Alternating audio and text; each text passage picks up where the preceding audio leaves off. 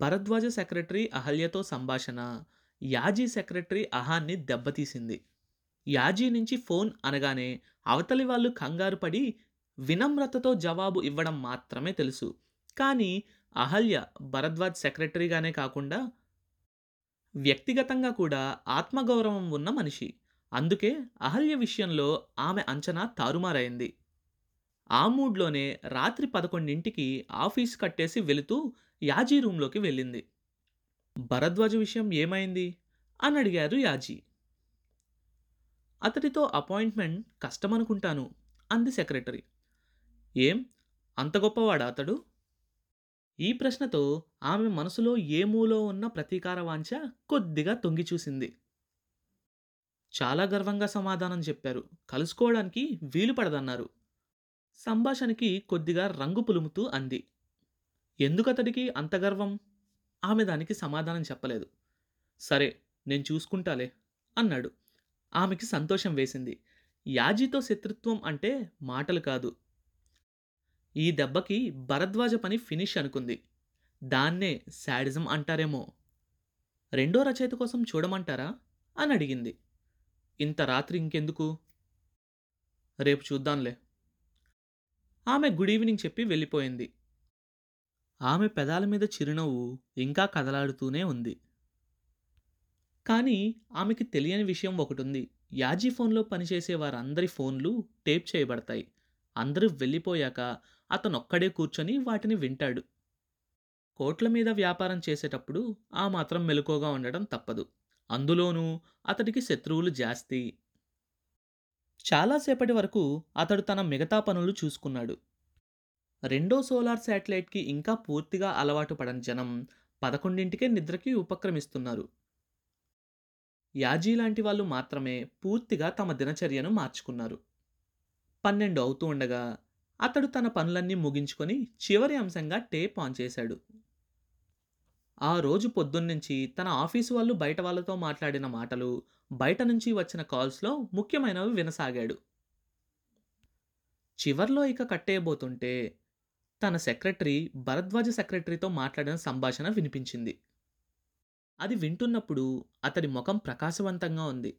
చివర్లో మాత్రం నుదుటి మీద అడ్డంగా గీత ఏర్పడింది. ఆ గీత రేపు పొద్దున సెక్రటరీ నుదుటి గీతని తెలుస్తుంది. అతడు టేప్ ఆఫ్ చేశాడు. పది గంటలకు ఆయన ఖాళీగానే ఉంటారు అన్న అతని సెక్రటరీ మాటలు గుర్తున్నాయి. లేచి క్రిందకు వచ్చాడు. కారులో కూర్చొని భరద్వాజ ఇంటివైపు పొమ్మన్నాడు. రోడ్డు నిర్మానుష్యంగా ఉంది. భరద్వాజ ఇంటి వైపుకి తిప్పబోతూ డ్రైవర్ చటుక్కున కారు ఆపు చేశాడు. అతడి మనసు అపాయాన్ని శంకించింది.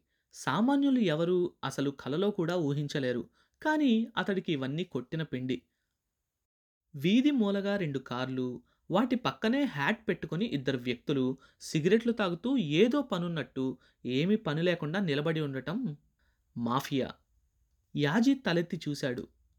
భరద్వాజ ఇంట్లో లైట్ వెలుగుతోంది. ఈ లోపల డ్రైవర్ తల వెనక్కి తిప్పాడు. ఇద్దరూ కళ్ళతో మాట్లాడుకున్నారు. నిజానికి మాట్లాడుకోవాల్సింది కూడా ఏమీ లేదు. బిసియాజీ లాంటివాడు బాడీగార్డ్ లేకుండా బయటకు రాడు. అందులోనూ అర్ధరాత్రి పూట.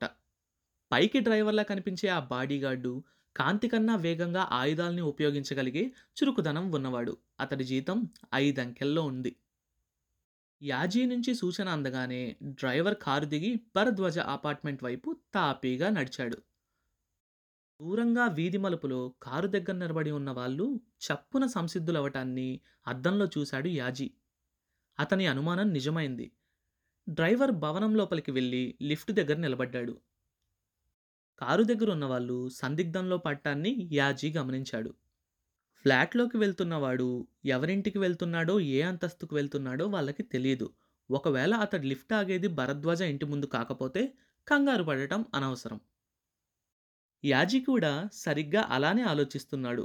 దుండగులు దండెత్తింది భరద్వాజ మీద కాకపోతే వాళ్ళతో శత్రుత్వం అనవసరం.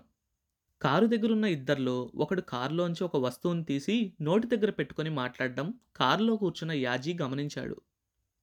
బహుశా భవంతిలో ఉన్న వాళ్ళకి ఎవరో వస్తున్నట్టు వాకీటాకీ ద్వారా సందేశం ఇస్తున్నట్టున్నాడు అతడి అంచనా కరెక్టే భరద్వాజ ఇంటి గుమ్మం ముందు నిలబడి తాపీగా పనిచేస్తున్న వాళ్ళకి ఈ సంకేతం అందింది అంతలో లిఫ్ట్ పైకి రావడం కనిపించింది. ఈ లోపులో భరద్వాజ ఇంటి సింహద్వారం కూలిపోయింది. వాళ్ళ జోబుల్లోంచి చప్పున బాల్ పాయింట్ పెన్స్ తీశారు. అంతలో లిఫ్ట్ వచ్చి ఆగింది. అది తాము ఉన్న అంతస్తుకే వచ్చి ఆగటంతో అందులోంచి వచ్చేది ఎవరైనా చంపేయటానికే నిశ్చయించుకున్నారు. మాఫియాకి మనుషుల్ని చంపటం ఓ లెక్కలోది కాదు. తాము చేసిన పనులకి ఎవరినీ సాక్ష్యాలుగా మిగల్చరు. లిఫ్ట్ ఆగిన ఒక క్షణానికి తలుపులు నెమ్మదిగా తెరుచుకున్నాయి. ఎల్బీ పిస్టల్ నొక్కబోతున్న ఆ మాఫియా మనిషి ఆశ్చర్యంతో అవాక్కయ్యాడు. లిఫ్ట్ ఖాళీగా ఉంది. ఖాళీగా పైకి వచ్చిన లిఫ్టును చూడగానే గుమ్మం దగ్గరున్న రెండో వ్యక్తి కూడా అటు దృష్టి మరల్చాడు. వాళ్ళు చేసిన తప్పు అదే. యాజీ డ్రైవర్ గరిల్లా పద్ధతిలోనూ, అధునాతన వ్యూహాల్లోనూ ట్రైనింగ్ అయినవాడు. కింద అంతస్తులోనే లిఫ్ట్ స్విచ్ నొక్కి తలుపులు మూసుకోబోయే లోపే దాంట్లోంచి బయటకు వచ్చి మెట్లు మీదుగా పైకి వచ్చాడు. గుమ్మం దగ్గర ఉన్న వాళ్ళ దృష్టి లిఫ్ట్ మీద ఉండగానే అతడు మెరుపులా కమెట్ల మీద నుంచి వరండాలోకి దూసుకొచ్చి ఎల్బీ పిస్టల్ నొక్కాడు. ఆ కిరణం సోకగానే గ్యాస్ గన్ పట్టుకున్న వ్యక్తి గుండెలవిసేలా వికృతంగా కేక పెడుతూ ఆ కేక గొంతులో పూర్తి కాకముందే కాలి బొగ్గులా అయిపోయాడు. అతడు అలా కాలుతుంటే పక్కన వ్యక్తి కంగారులో వెనక్కి గెంతాడు. ఆ గెంతటంతో ఆ వెనక ఉన్న వరండా అద్దం మీద పడి అది విరగటంతో పైనుంచి క్రిందకి ముద్దలా జారాడు. క్షణాల్లో రోడ్డు మీద మాంసం ముద్ద, అందులోంచి ఉబికి వస్తున్న రక్తం మాత్రమే మిగిలాయి.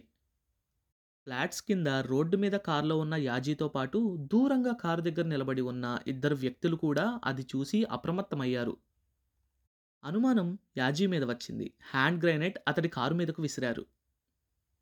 యాజీ కారులో కూర్చొని అతనికి రెండు అడుగుల దూరంలో బాంబు చప్పుడు కూడా లేకుండా పేలటాన్ని తాపీగా చూశాడు.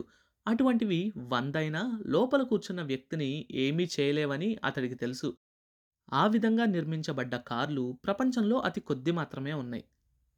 వాళ్ళ పని పూర్తయ్యాక ఇక తన వంతు అన్నట్టు యాజీ జోబిలోంచి ఏపీ ఎయిర్ ప్రెషర్ షూటౌట్ తీశాడు. సాధారణ పిస్టల్. పదహారవ శతాబ్దంలో కనుక్కోబడింది.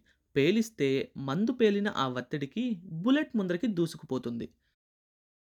ఇరవై ఒకటవ శతాబ్ద ఆరంభంలో కనుక్కోబడిన ఈ షూటౌట్ పేలిస్తే గాలి వత్తిడికి బుల్లెట్ ముందుకు దూసుకెళ్ళి గమ్యాన్ని తగిలిన తరువాత అక్కడ పేలుతుంది. అలాగే పేలింది కూడా. ఆ బుల్లెట్ పేలగానే డాల్టన్ అకాడమీ థియరీ తప్పని నిరూపిస్తున్నట్టు ఆ ఇద్దరు మనుషులతో సహా కారు మొత్తం రెప్పపాటు కాలంలో మాయమైపోయింది. చప్పుడు లేదు కానీ కాలినప్పుడు వచ్చిన వెలుగు, ఎనర్జీ మాత్రం ఆ సందుని క్షణకాలం పాటు ప్రకాశవంతం చేసింది. ఆ తర్వాత చూస్తే అక్కడ ఏమీ లేదు. వందేళ్ళ క్రితమైతే భయంకరమైన చప్పుళ్ళతో, ఆర్తనాదాలతో దద్దరిల్లిపోవాల్సిన ఆ పోరాటం అత్యంత అధునాతనమైన ఆయుధాలతో అలా నిమిషంలో ముగిసింది. అదే సమయానికి కూలిపోయిన తలుపు సింహద్వారంలోంచి భరద్వాజ బయటకొచ్చాడు.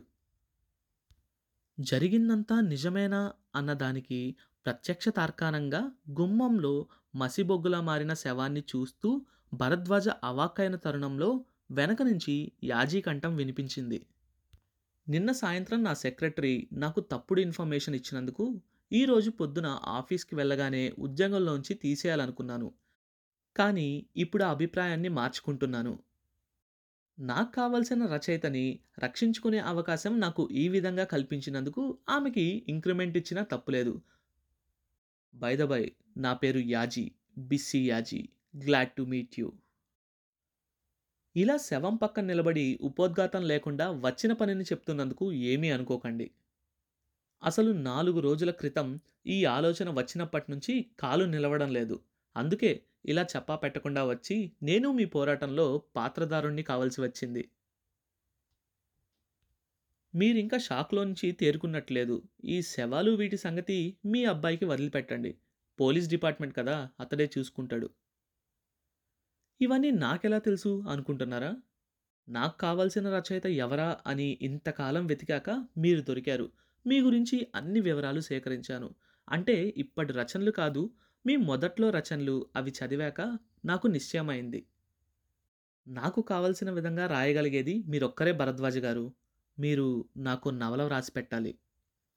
ఇలాంటి సమయంలో యాజీని చూసిన భరద్వాజ ఎలా రియాక్ట్ అయ్యారు? యాజీ లాంటి గొప్ప బిజినెస్ మ్యాన్‌కి నవల రాయడానికి భరద్వాజ ఒప్పుకున్నారా? అది తెలుసుకోవాలంటే నెక్స్ట్ ఎపిసోడ్ కోసం వెయిట్ చేయండి. కొత్త చాప్టర్ ప్రతి మంగళవారం మరియు గురువారం అండ్ ఈ షోని వినాలంటే గానాలో లేదా యాపిల్ పాడ్కాస్ట్ గూగుల్ పాడ్కాస్ట్ కానీ మరి ఏ ఇతర ప్లాట్ఫామ్లోనైనా సబ్స్క్రైబ్ చేసి నోటిఫికేషన్ టర్న్ ఆన్ చేసుకోండి నెక్స్ట్ ఎపిసోడ్ రిలీజ్ అయినప్పుడు మీకు అప్డేట్ వస్తుంది